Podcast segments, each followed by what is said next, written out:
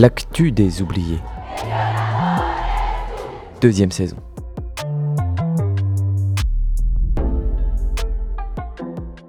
À l'heure où les médias dominants entretiennent un voile d'une désespérante opacité sur nos horizons, il nous a semblé urgent de changer de prisme. Le monde est un océan qui se soulève. Au cœur de ces vagues règne ce qui fait de nous des êtres vivants. Écoutons déferler cette écume. Bonjour et bienvenue dans l'actu des oubliés. Cette semaine, nous nous intéressons aux alternatives démocratiques offertes par les dynamiques de lutte dans un contexte défavorable. Au-delà de la théorie, intéressons-nous aux initiatives concrètes qui, à l'autoritaire, opposent l'auto-organisation.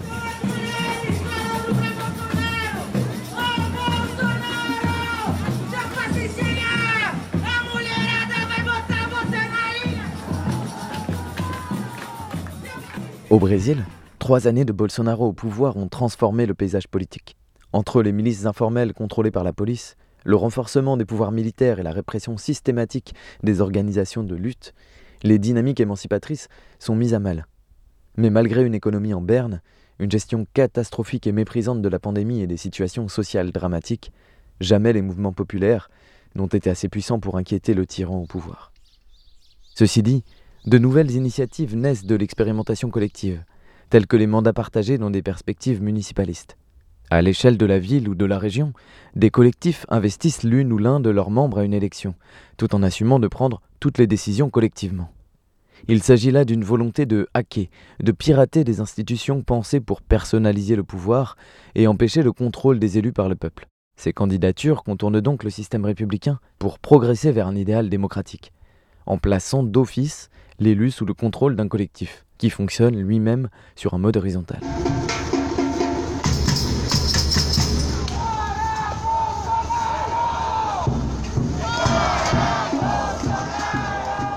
Dans l'ensemble du Brésil, ces candidatures collectives sont passées de 13 en 2016 à 257 en 2020, appuyées par des plateformes populaires telles que Bancada Activista à Sao Paulo ou Juntas à Pernambuco, réunissant des militants et des militantes investis dans un éventail de mouvements de l'antiracisme aux luttes pour la terre, en passant par la défense des droits des indigènes, des LGBTQ ou par les luttes sociales. Ces plateformes parviennent ainsi à s'installer à des postes institutionnels, en contournant l'appareil hiérarchisé des partis. La base militante sur laquelle les collectifs s'appuient permet de placer des expériences de vie diversifiées dans la prise de décision collective. L'ampleur du phénomène est encore bien loin d'une déferlante révolutionnaire capable d'établir une autre forme de gouvernance collective mais il s'agit d'une dynamique née de secteurs en lutte qui ont choisi d'atteindre les institutions pour préserver aussi leur existence au milieu d'un chaos sanitaire et social orchestré par le pouvoir néofasciste. À long terme, cette stratégie peut relever du municipalisme libertaire théorisé par Janet Bill et Murray Bookchin, qui aspire à s'appuyer sur ce qui a déjà été conquis politiquement pour étendre et radicaliser la démocratie.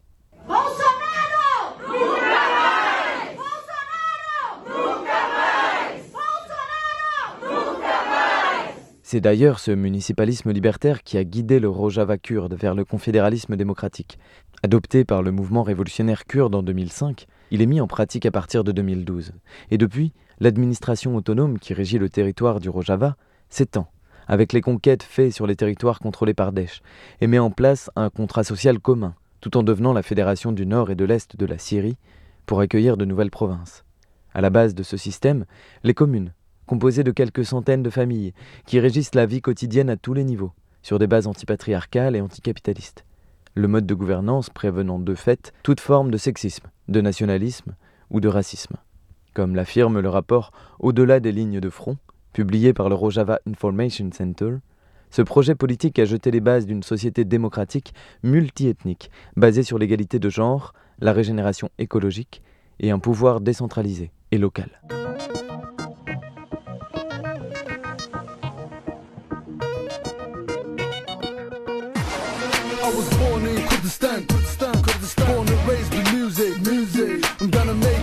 Understand, understand, understand. And show you how we do it, do it. Like the Kurdish Peshmergas, we fight back. True that on the track, I know you like that. So dance to this, clap your hands to this. Don't worry, be happy and bounce to this. Keep it doing it, keep it going, keep it flowing. That's right, through the night to the morning. We got close for the shows, here we go. And we got no love to the jealous foes. And they goes to all the Kurdish enemies. Kurdistan forever, I think you're feeling me. Keep your head up, raise your flag up. Au Chili, le processus de transformation de la société suit son cours, avec d'intenses luttes d'influence entre néolibéralisme et dynamique de lutte populaire. Durant le mouvement insurrectionnel, en 2019, la perspective révolutionnaire avait été contrecarrée de deux manières différentes. D'abord, les appareils politiques avaient sauvé la tête du président Piñera en signant un accord de paix, au lendemain d'une grève générale historique. Par là, ils assuraient en réalité la survie du système dont ils dépendent. Et par la suite, l'épidémie de Covid interrompait la révolte au moment où elle aurait pu entrer dans une seconde phase grâce à la déferlante féministe qui s'annonçait, à partir du 8 mars 2020.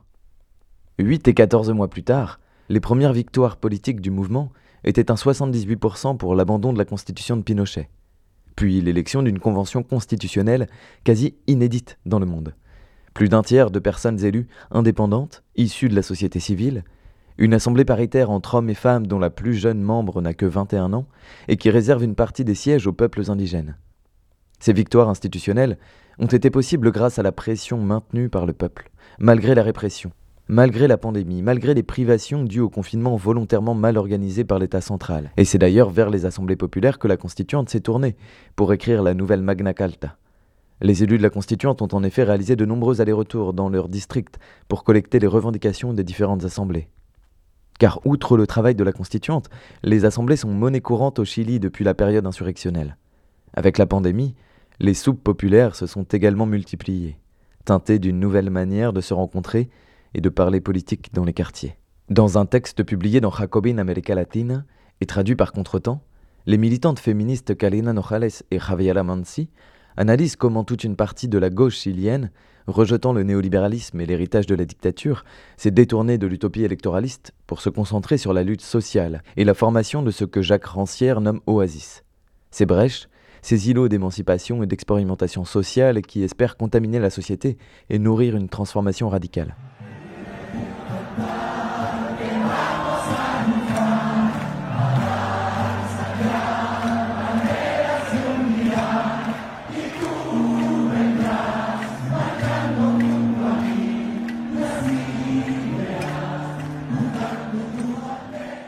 L'espérance d'une constitution dictée par les organes démocratiques issus du peuple luttait jusqu'ici en influence avec la menace de blocage par les élus de droite.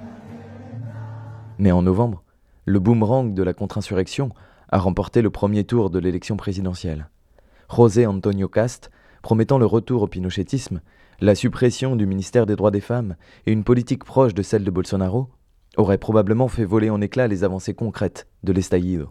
Pour éviter qu'il n'accède au pouvoir, L'extrême gauche, qui s'était abstenue en masse au premier tour, a finalement accepté de participer au jeu électoral. Dès l'annonce du résultat, l'Assemblée féministe antifasciste a réuni plus de 2000 personnes à l'Université de Santiago. Puis les marches se sont succédées, sous l'impulsion de dizaines d'organisations de lutte et d'assemblées territoriales, bien que beaucoup d'entre elles n'aient jamais participé par le passé à un processus électoral. Les femmes en particulier se sont mobilisées sous le mot d'ordre Notre victoire est urgente durant les semaines qui séparaient les deux tours, ainsi que les secteurs toujours en lutte quotidienne pour la libération des prisonniers politiques. Ainsi, théorisent Carolina Nojales et Javier Lamansi, de larges secteurs de la société ont constaté que le processus électoral et la rue ne sont pas disjoints, et qu'à certains moments, lâcher l'un peut compromettre l'autre. Finalement, 1 200 000 personnes supplémentaires ont pris part au vote lors du second tour, assurant la victoire de Gabriel Boric, ancien leader étudiant considéré comme un traître par l'extrême gauche, car signataire de l'accord de paix en novembre 2019, contre l'avis de son parti et des personnes insurgées. Cette victoire est certes celle de l'auto-organisation, de la mobilisation des forces populaires, des quartiers pauvres, des zones ravagées par l'exploitation extractive et des organisations féministes. Mais Boric n'a pas été élu parce que le peuple lui fait confiance. Comme l'affirme Fabian Puelma, militant trotskiste chilien, l'intention de Boric est de canaliser institutionnellement la révolte de concilier néolibéralisme et réformisme. D'ailleurs, se déroutant de sa promesse de refonder la police, Boric parle désormais de la renforcer, tout en assumant des concessions envers les élites économiques chiliennes, pourtant directement impliquées dans des scandales financiers, dans des montages judiciaires et dans les crimes commis durant la répression. La jeunesse chilienne, loin de se faire des illusions, chantait en décembre avec beaucoup d'ironie Todo bien, todo gratis, que l'on peut traduire par Tout ira bien désormais, tout sera gratuit. Le changement radical qui se propose au Chili a été imposé par ce peuple au cours d'une lutte massive, totale et sur la durée. L'impact de cette révolution sur les hautes sphères de la politique, l'institutionnalisation du changement ne doivent pas faire retomber le souffle, disent les Chiliens et les Chiliennes en lutte.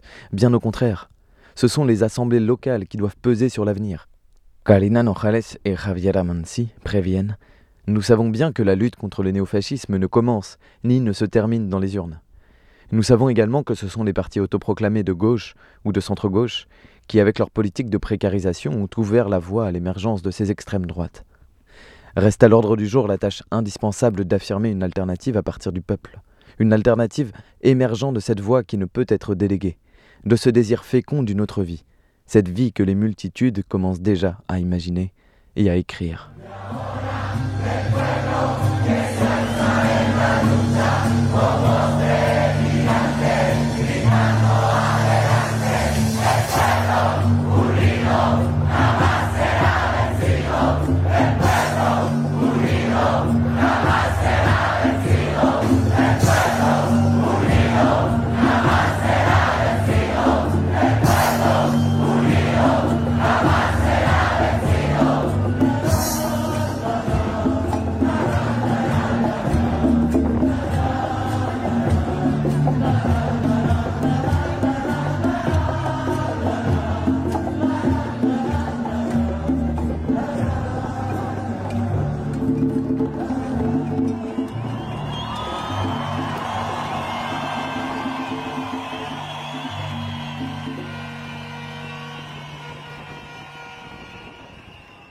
En Inde, le suprémaciste hindou et néolibéral Narendra Modi a connu une défaite cinglante face à ce qui est désormais considéré comme la plus grande grève générale de l'histoire de l'humanité. À partir du 9 décembre, une semaine de festivités a accompagné le retour des paysans et des paysannes jusque dans leur province d'origine. L'occupation des pourtours de New Delhi s'est en effet achevée dans la liesse, après une victoire en deux temps. Le 19 novembre, le gouvernement a annoncé l'abrogation des trois lois noires, ces textes qui visaient à libéraliser l'agriculture indienne et à offrir 600 millions d'agricultrices en pâture à l'agrobusiness. Le SKM, front de plus de 40 syndicats paysans, poursuivait alors la lutte pour obtenir le 9 décembre d'autres promesses. L'amnistie pour les personnes emprisonnées, l'indemnisation des familles des 700 paysans et paysannes assassinés par les forces répressives, et la généralisation à toute l'Inde du MSP, le prix minimum des denrées agricoles. Ce mouvement, qui dure maintenant depuis 14 mois, s'est construit sur des occupations massives, sur des rendez-vous réguliers pour envahir les villes, ainsi que sur des formes ambitieuses de démocratie directe. Malgré le mépris de l'ensemble des appareils politiques, la lutte s'est organisée grâce aux panchayats, ces assemblées qui ont permis aux agricultrices de mener des actions d'envergure, et entre autres, de construire des sortes de ZAD de 10 km de longueur sur les autoroutes qui entourent New Delhi. Au fil des mois, les panchayats se multiplient, gonflent, permettent la construction de luttes dans la lutte, en premier lieu, les assemblées de femmes ont été de détonnantes vectrices d'émancipation et de solidarité. Le mouvement paysan est d'ailleurs devenu un mouvement à la fois prolétarien et féministe, portant intrinsèquement le respect des minorités de toutes sortes, LGBTQ, intouchables, musulmanes et indigènes. C'est cette union entre toutes les personnes marginalisées qui a aussi porté le mouvement paysan. De nouvelles pratiques émergent, et bientôt se développent les man pachayats, qui agissent comme des organes coordinateurs du mouvement en réunissant des dizaines de milliers de personnes. Dans le même temps, un turnover dans les champs assurait des récoltes pour nourrir la lutte, alimentant en permanence les occupations de New Delhi et d'ailleurs.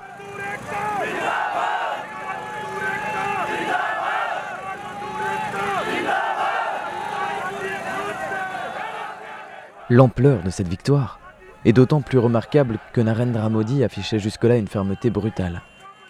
Le nombre de morts la violence de la répression et le seul fait que le Premier ministre se réclame de Mussolini montrent que la lutte paysanne a dû faire preuve d'une détermination sans faille et d'une endurance exemplaire. Après la victoire, loin de se contenter d'un retour au statu quo, le SKM exige donc la mise en place de meilleures conditions de travail pour l'ensemble de la paysannerie indienne. En l'occurrence, le MSP fixait à une fois et demie le prix de revient et renégocié chaque année entre les syndicats et les États provinciaux. Car jusqu'à présent, seuls 30% de la paysannerie profitait des prix minimums que les lois noires tentaient de faire disparaître. Le combat qui dure dans certaines provinces depuis l'été 2020 ne s'arrêtera pas là. annoncent les différents syndicats. Il s'agit, outre d'empêcher la régression de nos droits, d'aller vers du mieux pour la paysannerie, pour toute l'Inde et pour tous les secteurs, alors que Narendra Modi est engagé dans un processus néolibéral inédit dans le pays. Premier exemple, la privatisation des compagnies d'électricité, dont l'abandon a été annoncé tout récemment grâce à la mobilisation paysanne. Au niveau local, les mobilisations se poursuivent aussi comme au Punjab, en décembre, où quatre jours de blocage ont suffi pour obtenir l'annulation des dettes des agriculteurs. La révolte a aussi encouragé les pêcheurs, puis les ouvriers du BTP à mener de grandes grèves début janvier, dans un climat globalement favorable à la lutte, dans le pays, mais aussi au-delà des frontières, au Népal, au Sri Lanka ou au Pakistan où les paysans se soulèvent sporadiquement, ou aux Maldives, qui luttent justement pour le départ de l'armée indienne.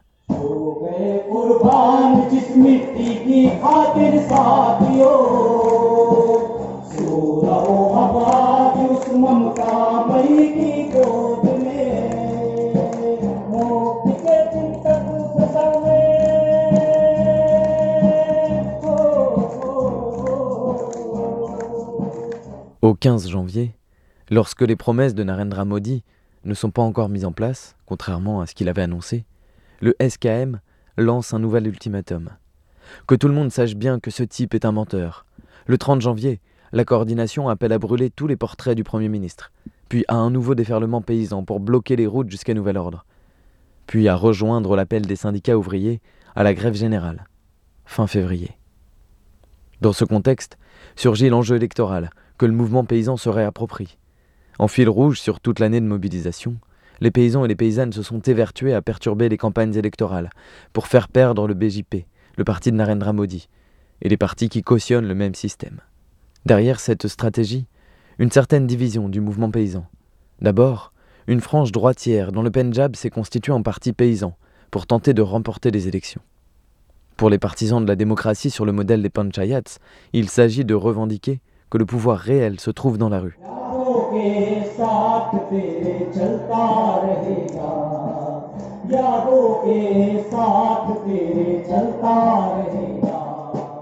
Au-delà de l'Inde, cette lutte est un modèle pour l'ensemble de la planète, démontrant que le pire fascisme n'est pas indéboulonnable si une frange suffisamment large du peuple est déterminée et organisée, à condition d'être conscient que les régimes qui nous gouvernent ne nous veulent pas du bien et qu'ils sont antidémocratiques dans leurs pratiques et dans leurs perspectives tout comme la compréhension de l'actualité de la Nouvelle-Calédonie nous fera comprendre que le système électoral n'est pas là pour respecter les aspirations populaires.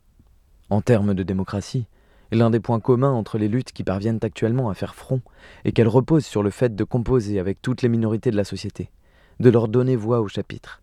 Et bien souvent, cette notion est portée par le combat féministe, qui double la lutte sectorielle ou sociale d'une dimension antipatriarcale et radicale, ne se contente pas d'une réforme, mais veut radicalement transformer les mentalités et les pratiques quotidiennes, en même temps que l'on fait évoluer la loi ou la Constitution.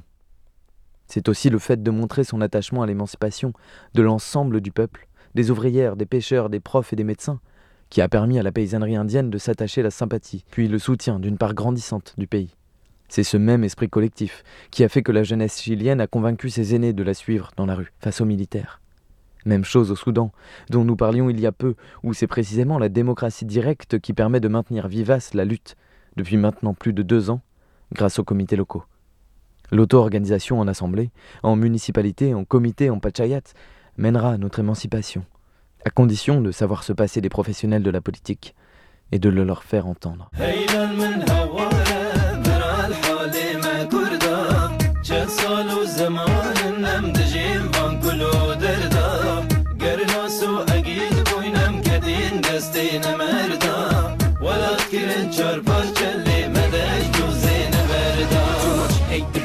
No longer can I anticipate the feeling of leaving these walls, the barricade. It's been a long road, this fight for freedom. Plenty of allies, but we don't really need them. We've been let down and led on so many times. Cruel cowards need to pay for their evil crimes. So much bloodshed, so many lives destroyed. Families torn apart and left for nothing but a void. My fellow people, this is my calling to you. Raise a flag and a peace for the ones who died for you. Let me tell you a little about me. I'm a deep down K-U-R-D. Peshmerga by choice, gorilla when it's necessary. Carry AK-47s cause it's mandatory. Be proud of who you are, raise your head real high. Barrels for Kurdistan, fight, sacrifice and strive. Listen to the song and prepare for some action. This is US slash Swedish connection. And we're taking this music to the next step, son. And we got all this for your satisfaction. Yeah. Rapping and singing in Kurdish is all good. And I'm stepping to the scene and tell them all that I'm good. We got speed coming through like Air Force One. And I'm screaming middle of the whole Kurdistan. En termes de sources pour cet épisode, vous pouvez de manière globale consulter le dossier Que faire de Ballast. Sur le Brésil, Red ou ritimo.org. Sur le Kurdistan, rojavainformationcenter.com et le dossier La commune du Rojava par Sileps.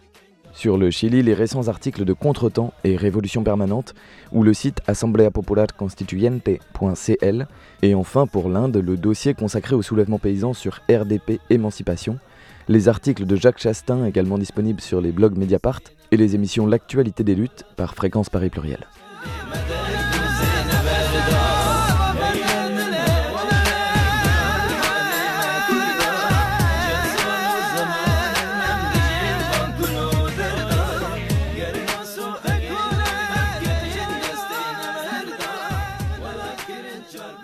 En termes d'ambiance et de musique, vous avez pu entendre des chants de manifestation anti-Bolsonaro au Brésil, El Pueblo Unido, chanté par les Chiliens et les Chiliennes dans la rue au soir de la victoire de Boric, un chant en prélude d'un bachayat en Inde, et un morceau de hip-hop kurde anonyme.